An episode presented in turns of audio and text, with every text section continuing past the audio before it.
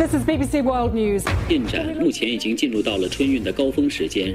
projet de renouvellement, de rassemblement. 重点地区细颗粒物 PM2.5。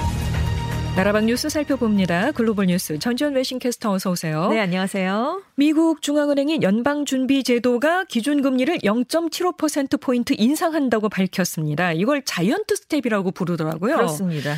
어, 28년에 최대, 28년 만에 최대 폭의 인상인 거죠. 지금 가파르게 물가가 치솟고 있기 때문인데요. 지금 1981년 말 이후에 최악의 인플레이션을 미국이 겪고 있습니다. 그래서 결국 물가를 잡기 위해서 금리를 대폭 인상을 한 건데요. 연준이 0.75%포인트 금리 인상이라는 이른바 자이언트 스텝을 밟은 건 1994년 이후 28년 만에 처음입니다. 이에 따라서 미국의 기준금리는 종전 0.75에서 1% 수준에서 1.5에서 1.75% 수준으로 크게 올랐습니다.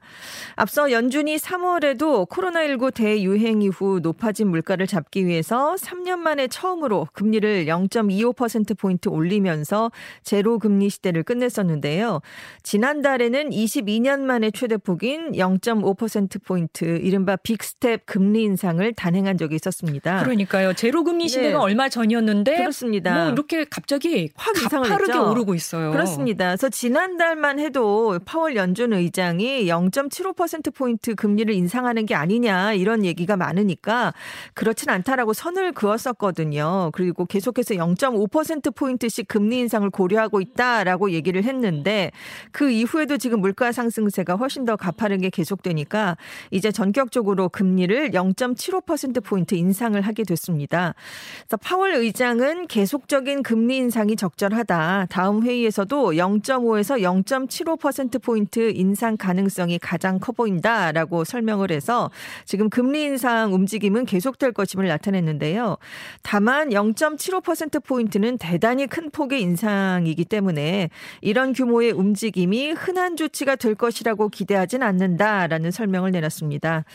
연준이 또 올해 미국 경제 성장률 전망치를 3월에 내놨던 2.8%보다 1.1%포인트 낮은 1.7%로 하향 조정을 했고요. 올해 물가 상승률 전망치는 4.3%에서 5.2%로 올렸는데요.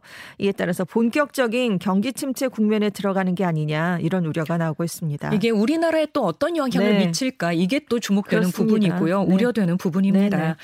그리고 조 바이든 미국 대통령이 미국 내 고유가 문제 를 해결하기 위해서 사우디아라비아를 방문하기로 했어요. 어, 중간 선거를 앞두고 판세가 불리하니까 이렇게 인권 외교를 저버린 거 아니냐 이런 비판이 나오고 있다고요. 그렇습니다. 바이든 대통령이 다음 달 13일에서 16일 사우디아라비아와 이스라엘 등 중동을 방문할 예정인데요. 이번 방문에서 바이든 대통령이 사우디의 실권자인 무함마드 빈 살만 왕세자를 만날 계획입니다. 인권을 강조해왔던 바이든 대통령은 취임 이후에 이 사우디의 빈살만 왕세자와 좀 불편한 관계를 이어왔는데요. 왜냐하면 임기 초에 이 빈살만 왕세자가 사우디 왕실의 비판적인 언론인으로 미국에서 활동을 해왔던 까슈크지의 암살 배후로 지목이 됐기 때문입니다. 그랬죠. 그래서 양국 관계가 이제 냉각이 됐었는데요. 네. 당시에 이제 바이든 대통령이 사우디를 외톨이로 만들겠다, 무기도 안 판다라면서 굉장히 단호한 태도를 보였었습니다. 하지만 11월에 중간 선거를 앞두고 인플레이션 문제가 굉장히 심각해져서 지금 불리한 상황이 됐거든요.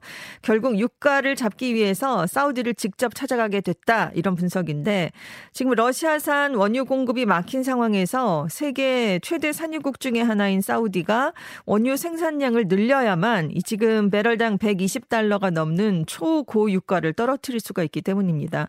그래서 인권 문제에서 후퇴했다라는 비판을 감수하면서까지 인플레이션을 잡기 위해 나섰다 이런 평가가 나오고 있는데요. 네. 왜 이렇게까지 하냐면 바이든 대통령에 대한 지지율이 취임 510일째인 13일 현재 39.7%였습니다. 지지하지 않는다는 응답은 53.7%. 그래서 지금 지지율이 최저 수준을 기록했거든요.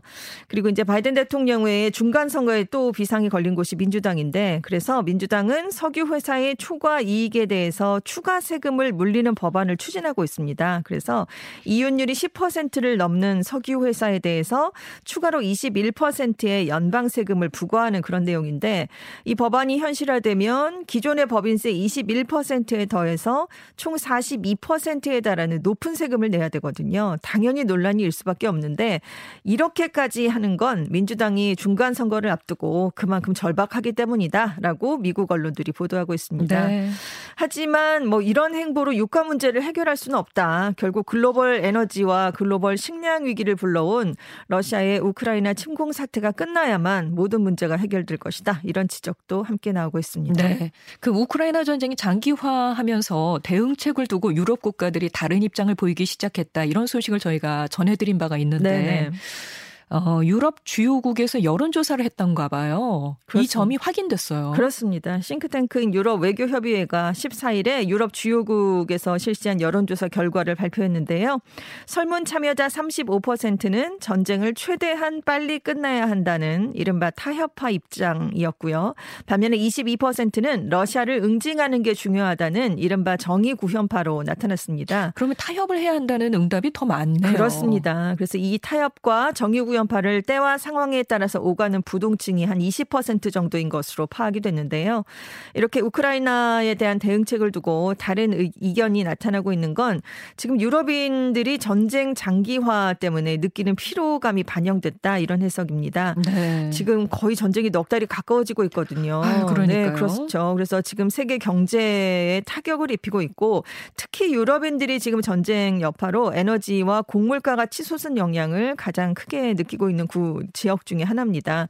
실제로 이번 전쟁의 가장 큰 우려를 묻는 말에 생계비, 에너지값 증가가 러시아의 핵무기 사용과 함께 61%로 최다 선택을 받기도 했는데요.